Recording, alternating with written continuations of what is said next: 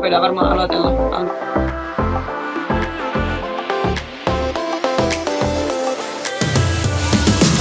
Lähdetäänkö nyt eteenpäin? Mä ajattelin, aloitellaan tätä meidän yhteistä tuntia mielenterveyden ja hyvinvoinnin teeman ympärillä, eli tervetuloa kaikille. Kiva, kun olette mukana tässä. Ja tänään puhutaan mielenterveydestä, hyvinvoinnista, feministisestä hyvinvointipolitiikasta ja siitä, miten voi pitää huolta omasta hyvinvoinnista ja läheisten hyvinvoinnista tällaisten poikkeusaikojenkin keskellä.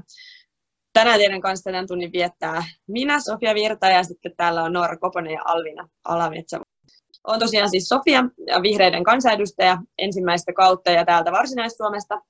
Mä oon itse tullut politiikkaan ihan vasta muutama vuosi sitten edellisten kuntavaalien kautta, eli olen politiikan saralla hyvinkin tuore tuore tapaus ja tuore kasvo, mutta saan kunnian heti toimia sosiaali- ja terveysvaliokunnassa tuolla eduskunnassa ja sitten työelämä- ja tasa ja useissa mielenterveyteen ja lapsiperheisiin liittyvissä työryhmistä, mikä on siis ilo ja kunnia. Vaativa työ, mutta mielellään sen vastuun kyllä ottaa, että pääsee sitten vaikuttaa. Mulla on itse sellainen tausta, että mä oon pohjakoulutukselta kasvustieteiden maisteri ja olen lisäkouluttautunut myöhemmin sitten perheneuvojaksi ja ratkaisukeskeiseksi psykoterapeutiksi ja opettajaksi, mutta koko ajan tehnyt töitä lastensuojelussa perhetyön parissa ja ja ennen kuin päästään Alviinan ja Nooran tuolta ääneen, niin haluan just painottaa sitä, että että teema, mistä tänään puhutaan, se kuuluu meistä jokaiselle, koska meistä jokaisella on mielenterveys itsellämme ja meillä on jokaisella vastuu ja myös oikeus nauttia hyvinvoinnista tässä elämässä ja tukea myös toistemme hyvinvointia. Mutta jos tästä haluaa nyt jatkaa vaikka Alviina sitten ensin kertoa tarkemmin, kuka oot ja mistä tuut ja miksi olet tässä keskustelussa tänään. Joo, terve kaikki. Tosi kiva nähdä teitä kaikkia. Mä oon siis Euroopan parlamentin jäsen nyt ensimmäistä kautta tai ensimmäistä vuotta itse asiassa tässä tehtävässä, eli aika hiljattain aloittanut ja tota, on myös kaupunginvaltuustossa ollut Helsingissä tämän ö, vaalikauden, tai siis niin viime kuntavaalien jälkeen, eli samalla tavalla kuin Sofiakin, niin ensimmäinen isompi testi ollut sitten tuolla kaupungin valtuuston puolella. Siellä mielenterveysteemat on ollut koko ajan tärkeitä ja yksi syy, minkä takia olen lähtenyt politiikkaan mukaan ja olen ollut niin, niistä kiinnostunut jo pidempään. Osa syy on se, että mulla on ollut itselläni sen verran rankka ja niin kuin väkivaltainen tavallaan teini-ikä ja lapsuus, että sitten on joutunut itse käsittelemään myös mielenterveyden ongelmia ja läheisillä ja ystävillä on niitä ollut. Ja, ja tota, sitä kautta on sitten tullut tämä aihe tutuksi ja läheiseksi. Ja huomasin, että mielenterveyden palveluita ei ole ihan riittävästi tarjolla Suomessa. Ja ehkä sitten näissä teemoissa mä oon aktiivisin ollut tässä terapiatakuu kansalaisaloitteessa, missä on ollut yhtenä vireillä panioista.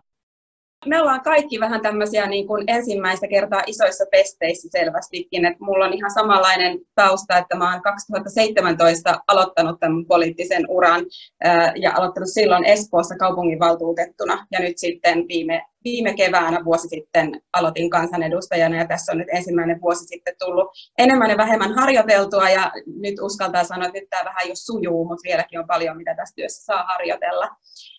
Mun oma tausta on se, että mulla on fysioterapeutin koulutus ja mä oon sitä työtä kymmenen vuotta tehnyt ennen kuin mä oon sitten tähän kansanedustajan työhön, työhön sitten siirtynyt ja päässyt, mutta ehkä se, mistä mä oon tullut tutuimmaksi ihmisille, niin, niin muthan tunnetaan nimellä Nuutin äiti, että se on tavallaan se erityislapsen vanhemmuus, mikä on ollut niin kuin itsellä se sydämen asia, minkä takia mä oon tavallaan päätynyt tähän työhön, että et semmoinen niin kuin tarve muuttaa maailmaa tai yrittää muuttaa maailmaa sellaiseksi, että täällä olisi niin kuin kaikilla erilaisilla ihmisillä mahdollisuus voida hyvin. Eli siinä tavallaan päästään siihen, että miksi se hyvinvointi ja mielenterveys ja semmoiset yhdenvertaisuutta edistävät asiat on itselle sellaisia, että ne vaan niin kuin täytyy saada laajemmin ja paremmin kuulumaan kaikille. Ja se on se palo, minkä takia tätäkin työtä haluaa tehdä.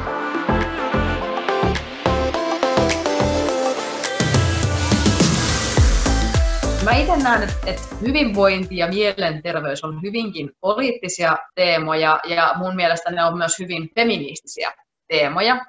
Ne on vahvasti tasa-arvokysymyksiä eriarvoistumisella, epätasa-arvolla on paljon yhtymäkohtia mielenterveyteen ja hyvinvointiin. Te monet tiedättekin näistä jo dataa, mutta esimerkiksi Suomessa on korkein yhteys köyhyyden ja masennuksen välillä kaikista EU-maista OECDn viime vuoden tilastojen mukaan. Eli toisin sanoen meillä niin kuin on, on vahvoja tällaisia eriarvoisuustekijöitä, eli köyhyys altistaa esimerkiksi masennukselle tai ainakin tässä korrelaatiossa. Meillä on tällaisia tekijöitä, mitkä altistaa mielenterveyden ongelmille ja, ja eriarvoisuus on yksi niistä. Myös sen takia, että ihmiset, jotka kuuluvat vaikka vähemmistöihin, kokee tai kärsii enemmän syrjintää, rakenteellista syrjintää. Ja tämä vaikuttaa sillä tavalla, että myös se altistaa hyvinvoinnin heikkenemiselle ja mielenterveyden ongelmille. Ja näistä meillä on hyvää tutkimustietoa. Ja sen takia se, että me halutaan vihreinä ja ylipäänsä feministeinä ihmisinä parantaa hyvinvointia, niin on hyvinkin yhdenvertaisuus ja feministinen kysymys. Sitten mä oon miettinyt myös jonkin verran sitä, että kun mä otan tiedostaan tätä hyvinvoinnin poliittisuutta ja feministisyyttä, niin, niin tota, siihen liittyy myös tavallaan se etuoikeusajattelu. Et mehän monet niin kuin, ollaan nyt opittu tiedostaan yhä enemmän sitä, että mitkä meidän etuoikeuksia elämässä on. Näitähän niin kuin on kaikki tulotasosta ihon väriin ja siitä, että niin kuin millainen terveydentila on ja muuta. Ja niin kuin me ollaan pikkuhiljaa opetellaan tätä. Ollaan ehkä hahmotettu, että joissain asioissa miehet on paremmassa asemassa kuin naiset, joissain asioissa toisinpäin, mutta usein niin kuin haasteet kasautuu tietyille ryhmille. Ja mun mielestä mielenterveys on tässä asia, mikä on jäänyt nyt hiukan vähemmälle huomiolle. Että jotenkin me ei ehkä yhteiskunnassa ihan vielä osata sitä ottaa huomioon, että millaiset ihmisten niin kuin mielenterveyden tilat on ja, ja on, onko niin kuin, tavallaan vaikuttaa sekin siihen ihmisen asemaan yhteiskunnassa. Siitä mä oon hyvin iloinen, että nyt vihreillä tämä mielenterveys ja hyvinvointi on noussut tärkeiksi aiheiksi, myös tasa-arvo. Ja käytännössä tämä, missä se rakentuu, niin se rakentuu mun mielestä ihan ihmisistä myös. Eli ei pelkästään siitä, että niin kuin jossain periaateohjelmassa kirjoitetaan mielenterveydestä, vaan, vaan mm. siitä, että oman ammattiosaamisensa kanssa on tullut tähän liikkeeseen mukaan, että päässyt päättäjäksi. Noora oman ammattiosaamisensa, oman erityislapsikokemuksensa kanssa on tullut mukaan tähän liikkeeseen tuomaan äänensä. Ja niin se jotenkin voitaisiin vahvistaa tätä, että ihmiset eri näkökulmista ja eri puolilta vähän niin kuin sitä hyvinvoinnin näkökulmaa, niin, niin tulee tähän meille mukaan ja edistää näitä asioita tämä on niinku ehkä se, millä alustaisin nopeasti tätä, tätä teemaa omasta mielestäni, tai nopeasti ja nopeasti. Kiitos Alviina, Ju, juurikin näin, ja, ja ehkä se niinku kans, mitä itse, tai on juuri siitä tosi hyvilläni, että se hyvinvointi ja mielenterveys on koko aika korostunut myös niin kuin vihreässä, vihreässä ajattelussa enemmän. Ja ehkä se, mitä jotenkin itse haluaisin niin kuin terävöittää ja muistuttaa niin on se, että et, et niin kuin hyvinvointiin satsaaminen ja, ja mielenterveyteen satsaaminen ja ihmisistä huolehtiminen, niin sehän on myös niin kuin mitä suurimmassa määrin itse asiassa ilmasto- ja ympäristöteko ja sen niin kuin tavallaan koko tämän meidän yhteiskunnan ja, ja maapallon huolehtimista, koska tosiasiahan on se, että ainoastaan ihminen, joka voi riittävän hyvin ja jolla on niin kuin sitä psyykkistä voimavaraa, niin jaksaa huolehtia niin kuin muustakin kuin vaan siitä itsestään, eikä tarvitse koko aika tavallaan pelätä sitä, että miten mä selviydyn, tai miten mun perhe selviytyy, tai miten mun lapsi selviytyy.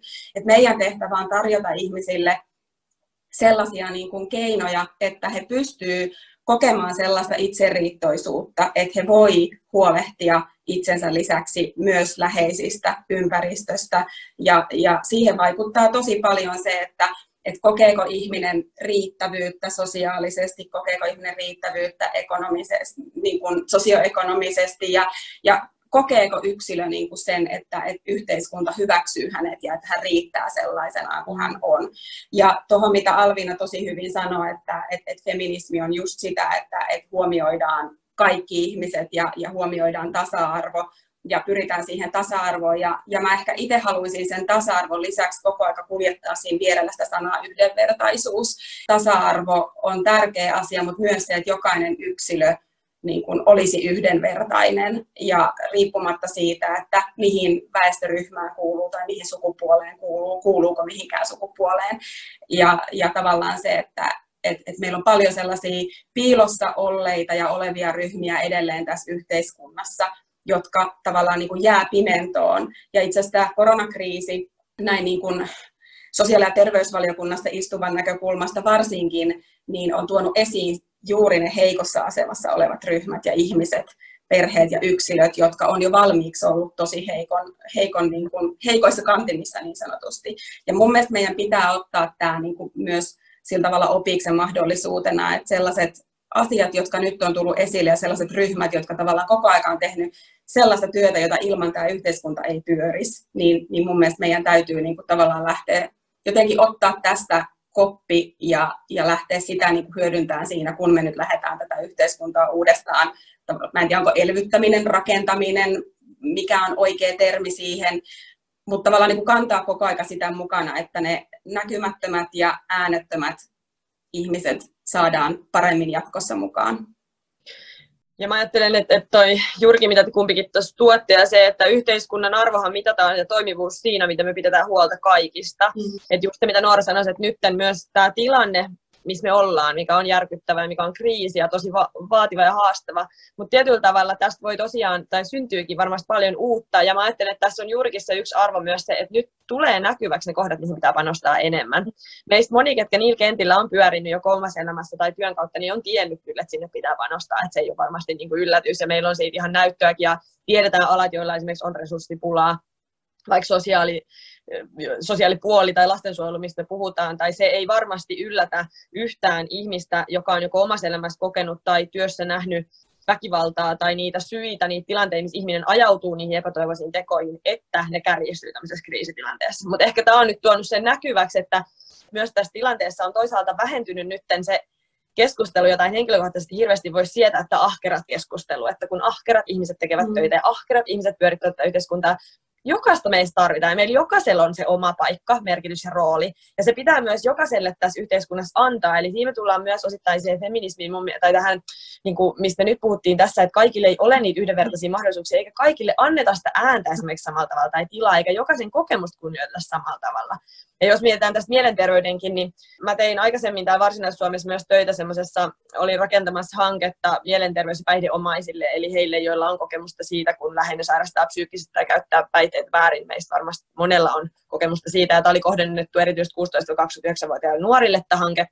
Niin se, mitä myös moni heistä sanoisi, että ei heitä ole kuultu tai he ei ole tullut näkyväksi, koska heitä ei jonkun luokituksen mukaan ole katsottu, että he olisivat mielenterveysongelmaisia ja heillä olisi oikeutta apua, vaikka heidän kokemus ja se hätä on ollut aito ja huutava. Että se on semmoinen, missä meillä on paljon työtä tehtävänä, mutta suunta on nimenomaan nyt oikea. Et mä oon ainakin tosi positiivisesti yllättynyt siitä, että tämän ensimmäisen vuoden aikana, mitä nyt on kansanedustajan saanut töitä tehdä, niin nämä teemat esimerkiksi eduskunnassa toistuu. Mm. Ja se on mun mielestä niin kuin hyvä merkki. Mä en usko, että se on varmaan välttämättä aina ollut niin, että jos puhutaan heidän kanssa, jotka on siellä pitkään ollut, niin ei varmasti ole samassa mittakaavassa herättänyt keskustelua. Tai esimerkiksi juurikin tämmöiset mielenterveyttä käsittelevät neuvottelukunnat tai muut ei varmaan ole edustajien kesken ollut niin suosittuja, mitä ne on tänä päivänä. Mutta siinä on silti se, että, että kun me puhutaan näistä aiheista, niin meidän pitää nimenomaan se jokaisen ihmisen oman elämän asiantuntijuus muistaa kuljettaa siinä mukana, että on sitten se titteli, mikä tahansa tai koulutus tai se oma kokemus, niin me ei voida asettaa sanoja myöskään kenenkään toisen suuhun. Ja se on mun mielestä se semmoinen lähtökohta, mikä myös päätteenä täytyy muistaa. Ja päätöksenteossa se näkyy siinä, että niitä vaikutuksia pitää arvioida. Ja siinä että tullaan myös siihen tutkittuun tietoon, että me tarvitaan sitä tietoa, mistä on kerätty sitä ihmisten ääntä kattavamminkin kuin se, että me edustajat kerätään sitä vaan sieltä esimerkiksi vaalikentältä ja tuodaan sinne, sit sinne saliin. Mutta ollaan tärkeän aiheen parissa ja, ja tässä on paljon niin kuin mahdollisuuksia. Mä ajattelen, että suunta on nimenomaan oikea. Asiat ei tarvitse mennä niin, miten ne nyt menee, että lasten tai on mennyt. Että lastensuojelussa monesti esimerkiksi sitä miettisi, että ei ne teot ei tarvitse aina, aina olla hirveän suuria, mitkä voi muuttaa se ihmisen niin kuin, elämän suunnan niin kuin, tosi ratkaisevasti. Joskus se riittää se kysymys, että miten sä voit, ja toinen kysymys siihen perään, että miten sä oikeasti voit, ja se, että halu nähdä ja kuulla sitä toista. Mutta toki tarvitaan sitten näitä rakenteellisia isompiakin uudistuksia, mistä varmasti nyt keskustellaan sitten enemmänkin. Kiitoksia. Tämä oli itse tosi hyviä huomioita. Ja, ja tota, seuraavaksi me luvattiinkin käydä vähän sen läpi tai käydä taas keskustelua, että mitä nyt sit politiikassa voidaan tehdä. Ja, ja tota, mä mietin esimerkiksi sellaista, että nyt tietenkin kansanedustajilla on paljon keinovalikoimaa, mitä voi, voi käyttää, mutta että millaisia viestejä me haluttaisiin antaa vaikka tätä kuunteleville, vaikka ajaa omissa kunnissaankin, mm. tai millaisia niin asioita nyt tämän kriisin keskellä me voidaan yhdessä ajaa. Ja esimerkiksi yksi juttu, mitä, mitä nyt on, olisi tärkeää varmistaa mun mielestä kaikkialla, on se, että ne palvelut, mitä meillä on hyvinvoinnin vahvistamiseen, oli kyseistä mielenterveydestä tai muista palveluista, niin että ne toimisi etänä mahdollisimman hyvin.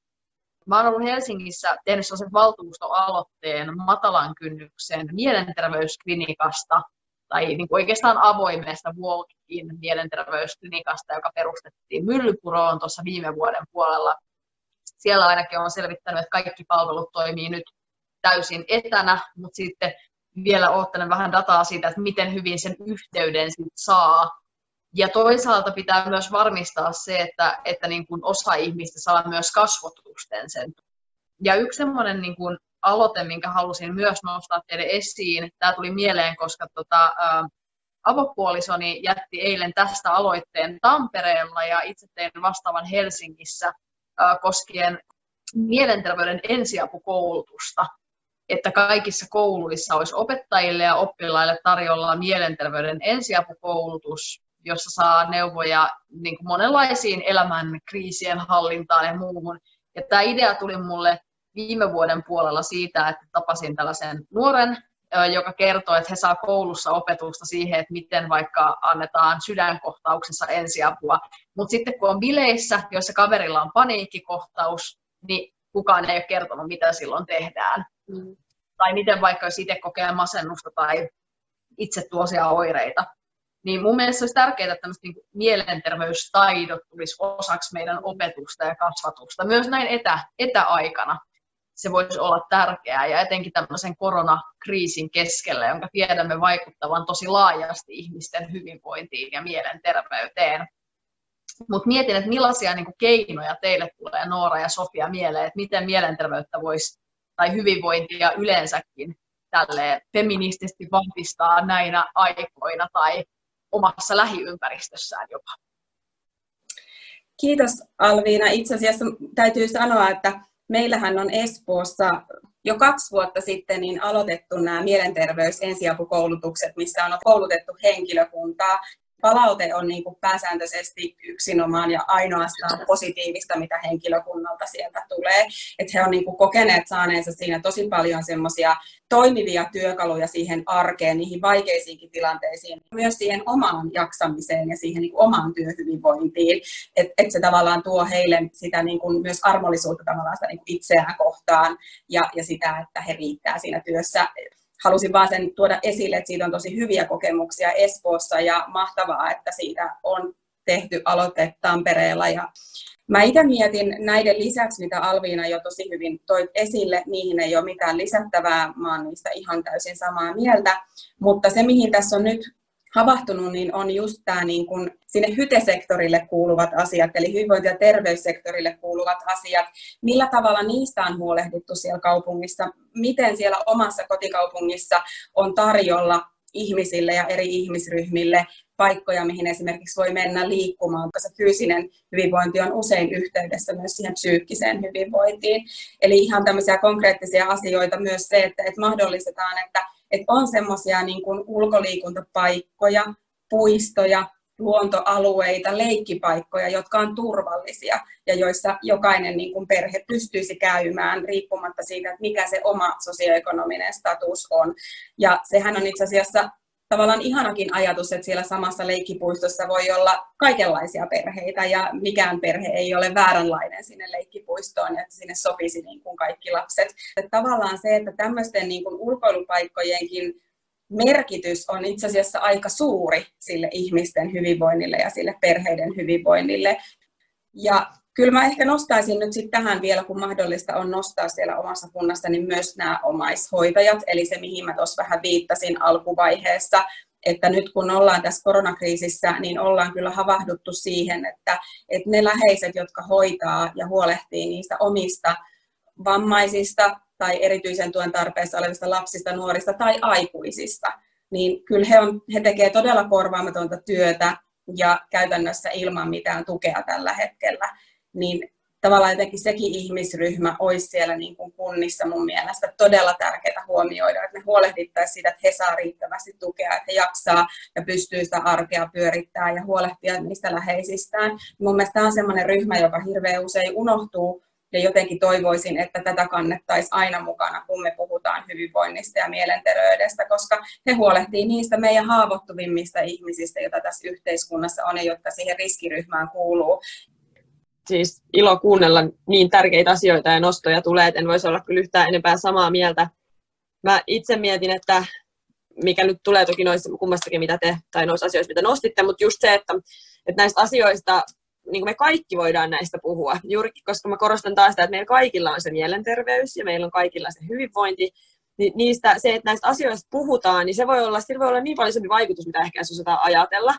Ja jotenkin se, että tuodaan niitä asioita näkyväksi ja in, niin kuin normalisoidaan. Et, et sanotaan, että tässä tilanteessa esimerkiksi nyt, kun yhteiskunta on täysin uuden edessä, on epävarmuutta, on taloudellista epävarmuutta, on niin kuin moni on nyt jaksamisen äärirajoilla tai huolestunut, pelkää terveytensä puolesta, sairastunut, mitä tahansa, niin tietyllä tavalla se, että, että, että silloin on normaalia, että välillä ne tunteet ja ne mielialat voi mennä tosi synkäksikin ja ne fiilikset ja ajatukset voi olla semmoisia negatiivisia, että, että vaikka on tärkeää, että me puhutaan siitä, että, että löydetään nimenomaan sitä voimaa ja sitä positiivisuutta, niin se on myös normaalia ja inhimillistä, että aina sitä ei joka tilanteessa mm. löydy. Ja jotenkin senkin ääneen sanottaminen on mun mielestä äärettömän tärkeää, että, että epänormaalit ajatukset ja tunteet on normaaleja silloin, kun tilanne on tarpeeksi jotenkin kestämätön, epävarma ja uusi.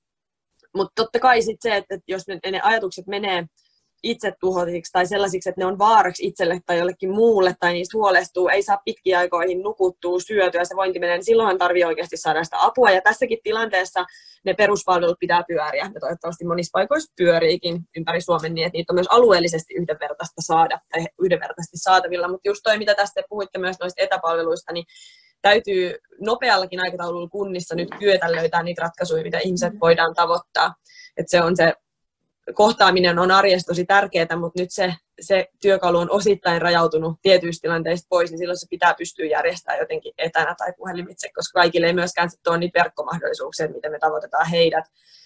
Ja sitä apua jotenkin pitää aktiivisesti myös tai tukea tarjota, koska silloin kun ihminen on siinä tilanteessa, että että ne voimat on oikeasti loppu, niin sitä ei välttämättä lähde edes itse sitä apua hakemaan. Ja siinä meistä jokainen voi omassa arjessa myös kysellä niitä läheisiltä omien voimavarojen puitteissa, että miten oikeasti toinen voi ja jaksaa ja seurailla vähän sitä tilannetta. Ja sitten mä mietin, että, että mikä liittyy myös tuohon mielenterveyden ensiapukoulutuksiin, mitkä on ihan äärettömän käteviä ja hyviä. Ja mä ajattelin, että on samaa tematiikkaa, että myös sen puheeksi ottamisen taito, että sitä saataisiin tässä yhteiskunnassa vahvistettua, että niistä vaikeista asioista pystyttäisiin puhumaan nykyistä helpommin. Ja siinä esimerkiksi tuo Alvinen ja teidän luotsaamat tämä terapiatakuu-aloite on ollut ihan äärettömän tärkeä, koska se on juurikin tuonut sitä näkyväksi, että, että nämä asiat koskettaa meistä jokaista jossain kohtaa elämää jollain tavalla. Se on niin kuin äärettömän tärkeää. Ja se, että, että kun on itse tehnyt töitä vaikka henkilöiden kanssa, jotka on esimerkiksi itse ollut niitä väkivallan tekijöitä tai on vaikeasti päihderiippuvaisia tai, tai hyvin vaativissa tilanteissa, niin myös täytyy pystyä puhumaan heidän tilanteesta. Meidän täytyy pystyä puhumaan esimerkiksi faktasta, että itsemurhien luvut saattaa nousta, ja jokainen itsemurha on liikaa. Meidän pitää jokainen kyetä ennaltaehkäisee, mutta ne ei voi olla sellaisia tapuja, mistä me ei voida puhua, tai samoin kuin päihdeongelmat tai perheväkivalta, koska silloin kun me ei jostain puhuta, niin se asia jää helposti näkymättömäksi, silloin ne ihmiset jää näkymättömäksi, ja se apu ei ehkä tavoita heitä, jotka sen pitäisi tavoittaa. Ja semmoista mä ajattelen myös arjessa, että, että kaikkien ei ole helppo puhua. Meillä on erilaiset myös niin kuin työkalut omassa pakissa sille, miten sanottaa niitä asioita, miten vetästä sitä kumppania hiasta tai lähettää sille kaverille tekstari, että, että nyt on oikeasti vaikea päivä, että nyt mä tarvitsen apua. Meillä on siinä erilaiset lähtökohdat, mistä me lähdetään, mutta sen takia on tosi hienoa, että on paljon näitä etächatteja tällä hetkellä, missä voit myös nimettömästi mennä hakemaan sitä apua, tai että sä voit soittaa näihin auttaviin puhelimia. Se on myös tärkeää, että niitä resurssointeja on vahvistettu niin se on semmoinen, mitä mä kannustan kaikille tosi matalalla kynnyksellä, että jos se oma olo käy ahdistavaksi tai epätoivoiseksi tai tulee edes jotain kysymyksiä tai semmoinen, joka tilanteessa voi varmasti ottaa yhteyttä. Et helposti ihmiset, me myös kauhean jotenkin pitkään näitä, että no ei, varmasti jollain on vielä suurempi ongelma, että en mä nyt vielä halua ketään kuormittaa ja muuta, mutta oikeasti vaan jotenkin puhutaan, eikä jäädä yksin. Niin se on semmoinen tosi tosi tärkeä asia siihen meistä jokainen voi jollain tasolla vaikuttaa siinä omassa lähipiirissä. Se on muuten yksi asia, mitä niin kuin kaikki meistä voi oikeastaan tehdä, paitsi päättäjinä vahvistaa, että niiden resursseja on riittävästi, niin myös jakaa koko ajan tietoa siitä, että näitä palveluita on. ja silleen, että sitä voi jakaa useampiakin kertoja, että jotenkin muistuttaisi ihmisiä siitä, että sitä apua saa ja, ja tuota, pitää nyt hakea.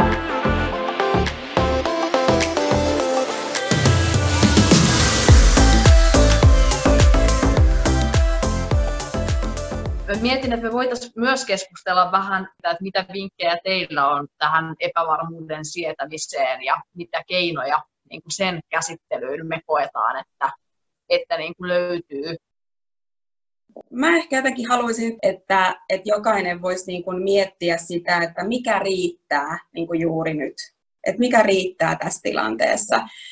Koska jotenkin tuntuu, että, että helposti tulee semmoinen niin kuin paha olo ja ahdistus ihan pelkästään siitä, että jos nyt itse peilaan tavallaan tähän omaan tilanteeseen tuolla, niin se, että et, et miten mä voin olla riittävästi avuksi mun kuopukselle hänen koulutehtävissään, millä tavalla mä voin riittävästi olla avuksi esikoiselle, joka tarvii erityistä tukea opiskeluun, millä tavalla mä voin tehdä riittävän hyvin töitä, miten mä voin niin kun olla siellä ja täällä ja tuolla, ja vielä lisäksi huolehtia siitä, että lapset syö riittävän terveellisesti ja itse tehtyä ruokaa, niin jotenkin ehkä tavallaan sitä peilaten, että valmis ruoka voi olla tosi hyvä vaihtoehto tässä vaiheessa. Ja se säästää hetken verran aikaa siitä arjesta itselle, että voi levähtää.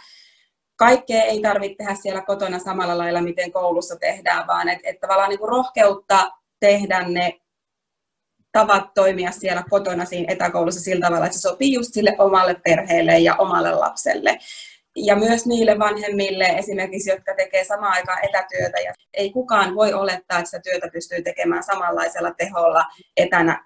Että tavallaan se, että on kaikille uusi tilanne ja ei voi olettaa, että, että ihmiset pystyy toimimaan yhtä tehokkaasti. Ja mä en muutenkaan tykkää sanasta tehokkuus. Mä inhoan sitä. Mä inhoan myös sanaa normaali. Mä en yhtään tykkää siitä, että puhutaan, mikä on normaalia ja tavallista, vaan niin kuin, mikä riittää et miettiä sitä, että mikä riittää, mikä on hyvä juuri näin, mistä mä voin luopua, mikä voi odottaa, mihin mä oikeasti haluan panostaa. Jos se on lämmin suihku keskellä päivää, sitten se on lämmin suihku keskellä päivää. Jos se tekee siitä olosta helpompaa, niin, niin kuulostella sitä omaa oloa ja olla armollinen itselleen. Joo, toi on tosi tärkeä, tärkeä mitä sanoit. Ja se, mä ajattelen, että siinäkin meillä on ainakin, jokainen voidaan siinä omassa, ketkä esimerkiksi on somessa, niin miettiä, miten me vaikka viestitään siellä somessa. Että just se, että uskaltaisinko mä tänään tuoda sen niin kuin rehellisesti, että hitsi meidän kotona on muuten ihan hirveä kaos, että täällä on tavarat just siinä, missä ne nyt sattuu olemaan, mutta mä tänään priorisoin siihen, että mä jaksan just katsoa, että lapset saa vaikka sen ruoan, tai jos mulla ei ole lapsia, niin mä jaksan tänään viedä mun koiran ulos, vaikka mua ahdistaa, ja mä oon yön valvonut ja miettinyt näitä asioita ja niin edespäin, että et jotenkin rikotaan semmoista täydellisyyden kuplaa, koska sellaista ei ole, vaan nimenomaan mm. pitäisi löytää se riittävä, ja sitä kautta, ja muistaa, että tässäkin tilanteessa on just tärkeää, että pitäisi omasta hyvinvoinnista huolta, että tekee myös niitä juttuja, mistä itselle tulee hyvä olo. Jotkut kysyy nyt, että saaks, saako tuntea edes hyviä tunteita tällä hetkellä, kun jotenkin tämä tilanne on maailmanlaajuisesti niin huolestuttava ja vakava ja ihmisiä menehtyy ja näin edespäin, mutta nimenomaan jos vaan löytää arjessa niitä hetkiä, missä tuntee hyviä fiiliksiä, niin ne on nyt niin kuin kullanarvoisia, koska ne kannattelee sinne seuraavaan päivään ja me yhdessä tästä mennään kyllä eteenpäin ja selviydytään. Sellaisia ihan konkreettisia, mitä mä itse ajattelen, että mistä joku voisi saada siinä omassa arjessa jotenkin apua tässä tilanteessa, niin ainakin yksi on sellainen, että toisille toimii se, että saisi nyt pyörimään ne jollain tavalla ne omat rytmit ja rutiinit. Että on sitten siellä etätöissä itsekseen tai lomautettuna kotona itse tai on ne lapset opiskelemassa siellä kotona tai jo ylipäätään mikä tahansa syy, missä arki on muuttunut, niin jos mahdollista, niin koittaa jollain tavalla pitää niitä rutiineja. Niin se ainakin on sellainen, mikä saattaisi auttaa siinä, että se arki pyörii. Ainakin lapsille se on usein sellainen, mikä tuo turvallisuutta, että kun siinä arjessa pysyy ne rutiinit. Mutta siinä sama, mitä toi Noora äsken sanoi just siitä, että se niinku riittävyys, että sitten vaikka se arki ei pyöri siellä samalla tavalla, niin sitten se armollisuus itselleen, että nyt on toisaalta poikkeustilanne. Mutta se on ainakin sellainen, mitä mä yhtenä mietin. Ja sitten se ehkä toisaalta, että, että moni haluaa olla nyt tosi paljon ajantasalla, mitä tapahtuu, ja tietää sen uusimman tiedon ja olla sen tiedon päällä, ja sekin on inhimillistä ja normaalia, ja varmasti monissa tilanteissa hyödyllistäkin ja semmoista, että silloin kun tilanne on epävarma, niin se tuo ainakin hetkellistä hallinnan tunnetta, että mä nyt tiedän ainakin mitä uutisissa uusin tieto on tai luen somesta. Mutta jos mahdollista, niin kannattaa itselle koittaa, että voisiko se toimia, että pitäisikin vaikka vähän semmoisia somepaastoja tai uutispaastoja tai vaikka päättäisi itselle, että no tänään mä luen vartin verran uutisia, mutta sitten enempää tai vaikka kolme kertaa päivässä. Tai jotenkin pyrkisi rajaa sitä, ettei siinä käy niin, että ne alkaakin uuvuttaa jotenkin se uutistulva ja se sometulva, mitä siitä asiasta tulee. Koska siinä voi myös käydä niin, että silloin kun me jatkuvasti pyritään hallitsee sitä tilannetta ja olla valmistautuneita ja valmiina, niin me pidetään jo elimistöäkin vähän jännitys- ja valmistautumistilassa. Ja elimistö saattaa tulkita sen niin, että me ollaan nyt akuutissa vaarassa ja kriisissä ja sitten voi tai kriisissä me ollaankin, mutta siltä tavalla niin akuutissa hädässä sillä hetkellä, jolloin voi sitten ruokahalu kärsiä, tulla uniongelmia tai muita. Ja se olisi tosi tärkeää, että saisi hetkeksi niitä, että saisi hengiteltyä ja se elimistö saisi myös levättyä ja sitä kautta se mieli löytäisi niitä hetkiä siinä, että jotenkin luotetaan myös siihen, että yhdessä mennään eteenpäin. Että et meistä kukaan yksin ei tätä kriisiä ratkaise ja se on enemmän kuin ok välillä oikeasti myös tässä tilanteessa levätä, ottaa rennosti, rauhallisesti ja löytää niitä hetkiä, mistä saa voimaa, koska sitä kautta sitten mennään päivä ja askel kerrallaan eteenpäin. Joku päivä se arki normalisoituu tai menee ainakin joihinkin ehkä uudenlaisiin juomiin joissain muodossa, mutta mut eteenpäin tästä mennään, niin se toivon säilyttäminen on, on ihan hurjan tärkeää. Ja, ja jos on voimavaroja, niin sen toivon muistuttaminen jollekin läheiselle niin voi tuoda itselleenkin aika paljon. Mä ainakin jossain kuulin ihana idean, kun oli laitettu postikortteja lähetelty nyt. Sitten oli löytynyt, tullut postiluukusta tai löytynyt, missä oli terveiset kaverilta tai joku tsemppaus. Niin semmoisesta voi saada itsellekin tosi paljon. Yritän myös välillä ajatella niitä, että mitä positiivista tästä voi sitten tulla mm. ulos. Nyt sitä ei ole hirveän helppo nähdä, kun ihmiset on kriisissä ja monien tilan, tilanne on kriisiytynyt. Mutta ainakin jos, jos jotain ajattelee, niin voidaanko me löytää tästä uusia tapoja pyörittää yhteiskuntaa, mm. ehkä ottaa ilmastonmuutos myös vakavammin nyt, kun on koettu tämmöinen toisenlainen kriisi. Ehkä tiedostetaan, että nämä kaikki kytkeytyy yhteen ja liittyy toisiinsa. Ja ylipäänsä, että mä itse ehkä mietin tai rinnastan kokemusta monilla jonkinasteiseen traumaan. Tämähän on niin monille aika traumaattinen kokemus vaikka ei kokiskaan siellä kotona perheväkivaltaa tai vaikka olisi ihan vain yksin omassa yksiössään ja ehkä erityisesti silloin, niin tämä tilanne voi olla aika traumaattinen ja aiheuttaa paljon synkkiäkin keloja ja voi löytyä itsestä jotain aika synkkiäkin puolia.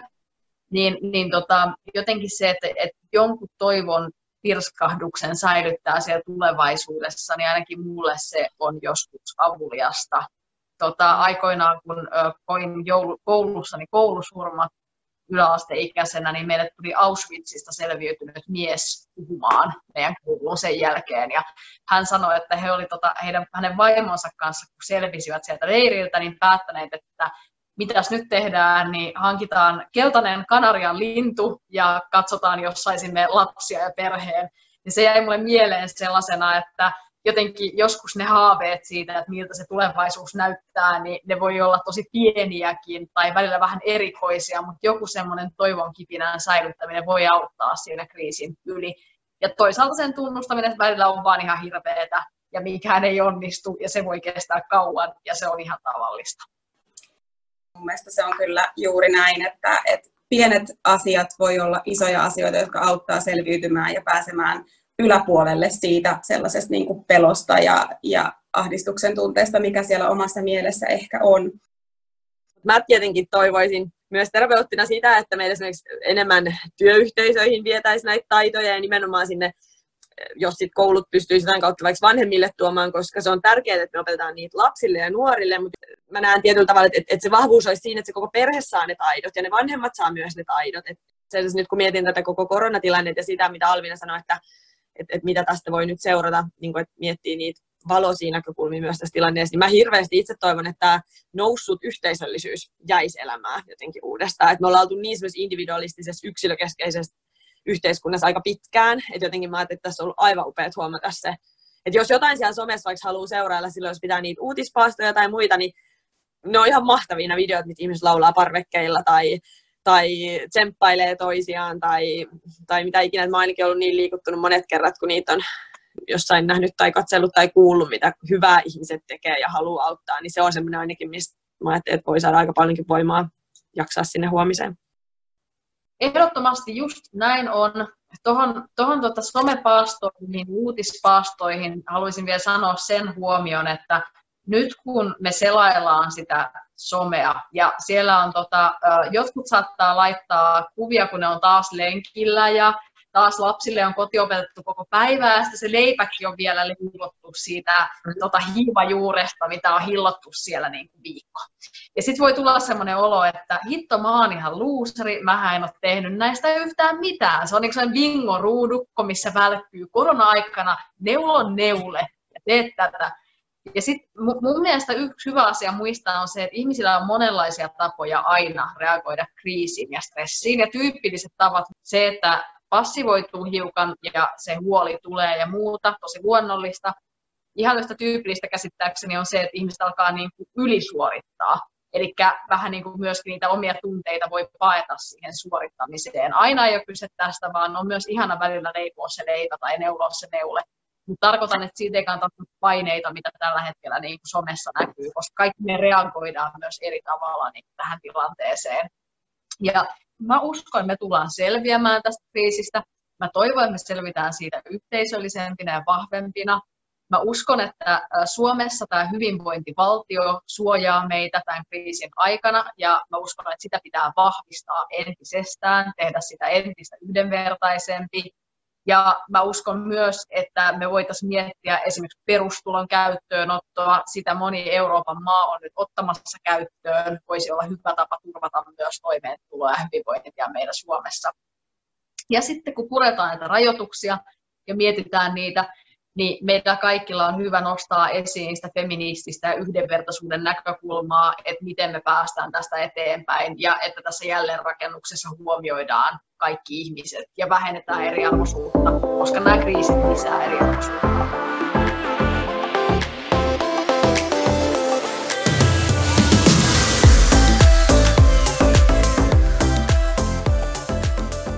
Inhimillisyys on se meidän vahvuus, millä me niin tästä kriisistä selvitään. Ja inhimillisyyttä on kaikki tavat, millä me toisista ihmisistä välitetään ja mitkä nyt on tullut esille. Ja mun mielestä nallet ikkunassa on aivan ihania ja ne on pieniä tekoja, mutta ne tuo lapsille turvaa. Eli kaikki sellaiset, millä me voidaan helpottaa sitä toisten arkea, kertoa, että me välitetään, ollaan inhimillisiä, niin mä näen, että se on se vahvuus, millä tästä selvitään koskaan ei kannata väheksyä sen arvoa, että sanot jollekin siinä lähellä tai kaukanakin etänä, että miten tärkeä hän on. Se on oikeasti sellainen asia, että silloin kun on, on nähnyt, miltä näyttää, kun ihmisen silmistä häviisi toivo ja ja oikeasti kaikkein vaarallisin piste on se piste, missä millä ei ole mitään väliä. Niin jotta kukaan ei luisu siihen, niin sillä voi olla hengenpelastava vaikutus, että toinen toteaa, että sä oot, sä oot tärkeä mulle, sulla on iso merkitys mun elämässä, että kiitos, että sä oot siinä. Ja mä ajattelin, että sitä ei voi sanoa liikaa, mä ajattelen, että meistä jokaiselta käy hyvä myös kuulla se, ja me voidaan sitä viestiä antaa näpyttelemään se tekstiviesti, kirjoittamaan se postikortti tai lähettämällä joku somevideo.